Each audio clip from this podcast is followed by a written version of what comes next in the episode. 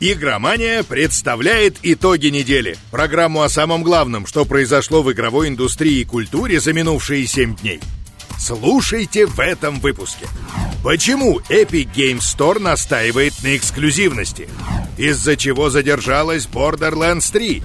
Чего Sony ждет от PlayStation 5? Обо всем этом и многом другом уже через несколько секунд. Авторитетное издание The Wall Street Journal опубликовало материал про PlayStation 5, о которой еще в апреле рассказала Sony, представив ряд особенностей новой платформы. В заметке сообщаются уже известные данные, вроде ожидаемой даты выхода в предновогодний период 2020 года. Но есть и немного новых сведений. По большей части они касаются видения платформы и современной политики Sony. Примеру, корпорация делает большую ставку на блокбастеры с передовой графикой.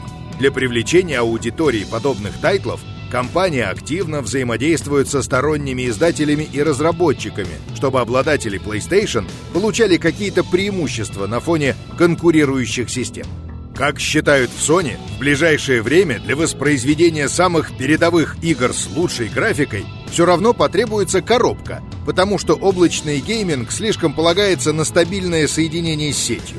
По словам генерального директора Кеньетиро Йосиды, пятое поколение PlayStation сделает стремительный шаг по скорости отработки графики, и это, цитата, наглядно покажет, зачем надо покупать консоль нового поколения.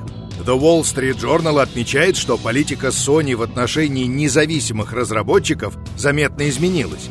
Корпорация не уделяет особого внимания инди-студиям, в отличие от той же Nintendo, которая особо поддерживает подобные команды. Например, в сентябре на Tokyo Game Show Большая N проведет специальные показы инди-проектов. Тем не менее, игры от независимых разработчиков продолжают выходить на PlayStation, поскольку на платформе слишком большая аудитория, которую попросту невозможно игнорировать. Выход PS5 ожидается примерно в одно время с релизом нового Xbox, который пока известен под названием Project Scarlet. По мере того, как Google Stadia приближается к запуску, появляется все больше информации о бизнес-модели проекта. И не все новости приятны для пользователей. Как известно, до конца года ожидается начало работы Stadia Pro. За 10 долларов пользователи получат поддержку 4К и доступ к библиотеке игр, а в будущем году стартует бесплатная Stadia Base, которая обеспечит разрешение до 1080p, но доступа к библиотеке не даст. Однако самое интересное, что в обоих случаях непосредственно игры придется покупать отдельно. На это Фил Харрисон, глава Stadia, намекнул во время круглого стола с британскими журналистами. На вопрос издания Eurogamer он ответил, «Даже не знаю, почему игры могли бы быть дешевле. И хотя цены пока не называют, это можно счесть косвенным подтверждением того, что проекты для Stadia будут стоить ровно столько же, сколько и на других платформах, вроде Xbox One и PlayStation 4. По словам Харрисона, главным преимуществом разработки станет возможность играть на любых платформах, от смартфонов до умных телевизоров. А ценообразование зависит от издателей и самой Google. Зато пользователям не придется тратиться на PC или консоль, только на высокоскоростной интернет. Харрисон отметил, что индустрия сейчас находится на переходном этапе, поскольку не все разработчики, равно как и геймеры, готовы перейти на бизнес-модель подписок. Это подтверждается опросом сайта Game Industry Biz, согласно которому лишь 18% игроков из стран еврозоны заинтересованы в стеде. С момента появления Epic Games Store в сети не утихают споры по поводу методов работы его создателей. За несколько месяцев или даже недель до выхода игры разработчики неожиданно для всех объявляют, что их проект будет эксклюзивом EGS, что вызывает массу недовольства среди поклонников. В ответ на вопрос одного из пользователей Твиттера, почему Epic Games просто вежливо не просит создателей выпустить проект сразу на нескольких площадках, Исполнительный директор компании Тим Суини объяснил, что только с помощью эксклюзивов они смогут изменить индустрию к лучшему. По его словам, сейчас 30% сбор в том же Стиме, как правило, превышает совокупную прибыль разработчика. Глава Epic Games называет эту ситуацию катастрофической, поэтому уверен, что политика эксклюзивов – решение, которое пропорционально проблеме. Если выбранная стратегия позволит компании построить второй самый крупный магазин по продаже PC-игр или приведет к снижению комиссии в других магазинах, то индустрия изменится. В разработку будут вкладывать больше, а затраты станут меньше – по мнению Суини, от этого выиграют и обычные геймеры, потому что в конечном счете на рынке вырастет конкуренция, а средний ценник на игры упадет. Ранее Суини уже заявлял, что компания перестанет заключать эксклюзивные сделки для своего магазина, когда Valve согласится на 12% сервисного сбора для всех разработчиков и издателей. В таком случае Epic Games даже готова выпустить собственные игры в Steam. Во время пресс-конференции Microsoft на E3 2019 стало известно, что студия Double Fine перестала быть независимой и перешла под крыло мегакорпораций. К тому же компании теперь принадлежат права на издание Psychonauts 2. Первым результатом продажи студии и игры стал перенос релиза «Психонавтов» на 2020 год – Причины переноса не названы, и это уже вторая отсрочка с момента анонса сиквела в 2015 В рамках E3 создатели и издатели представили только геймплейный трейлер проекта. Но теперь портал Game Informer опубликовал запись прохождения начала игры. Около 10 минут мы знакомимся с новым положением и окружением Раза. Теперь он штатный сотрудник организации «Психонавты», как мы уже знаем, сама контора оказывается в опасности после того, как ее новый глава начинает проводить сомнительные эксперименты, например, воскрешать великих злодеев. И теперь компании друзей предстоит вновь все спасать и возвращать на круги своя.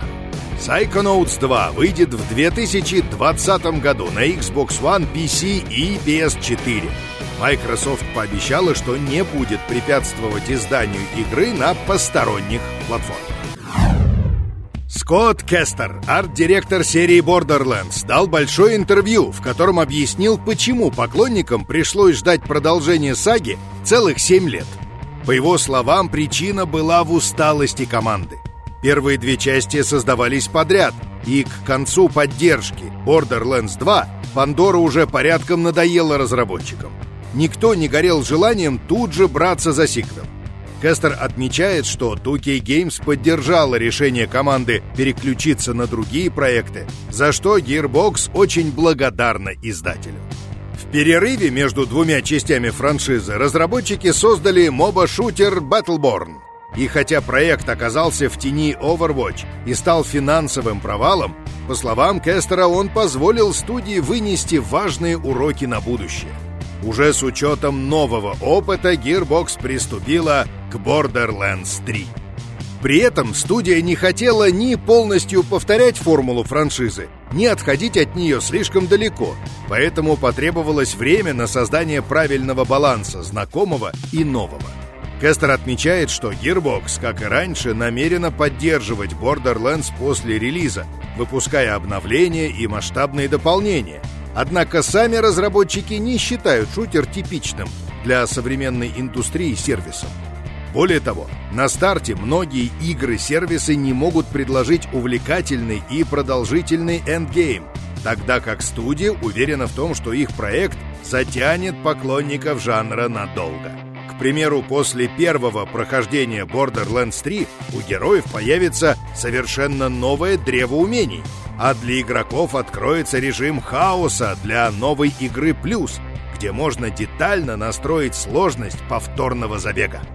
Стоит напомнить, что действие сиквела развернется сразу на нескольких планетах, а не на одной Пандоре. На этот раз у игроков будет собственное космическое судно, где можно передохнуть, взглянуть на свои трофеи, найти потерянное оружие, внимательнее изучить экипировку, а также пообщаться с экипажем и гостями корабля.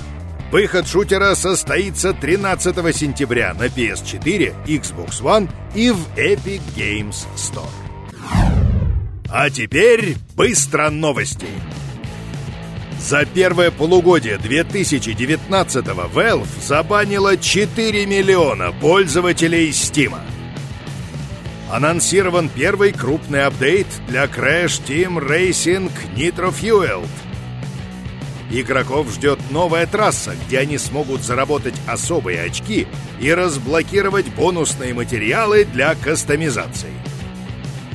В Days Gone стартовали еженедельные испытания. В первом из них предстоит противостоять волнам зараженных. В Mount and Blade 2 начался закрытый бета-тест мультиплеера. Дата релиза проекта все еще неизвестна. Основатель Sledgehammer Games Глен Скофилд выпустит сюжетную игру по вселенной PUBG. Никаких подробностей о ней пока что нет. Вот и все за эту неделю. Играйте только в лучшее.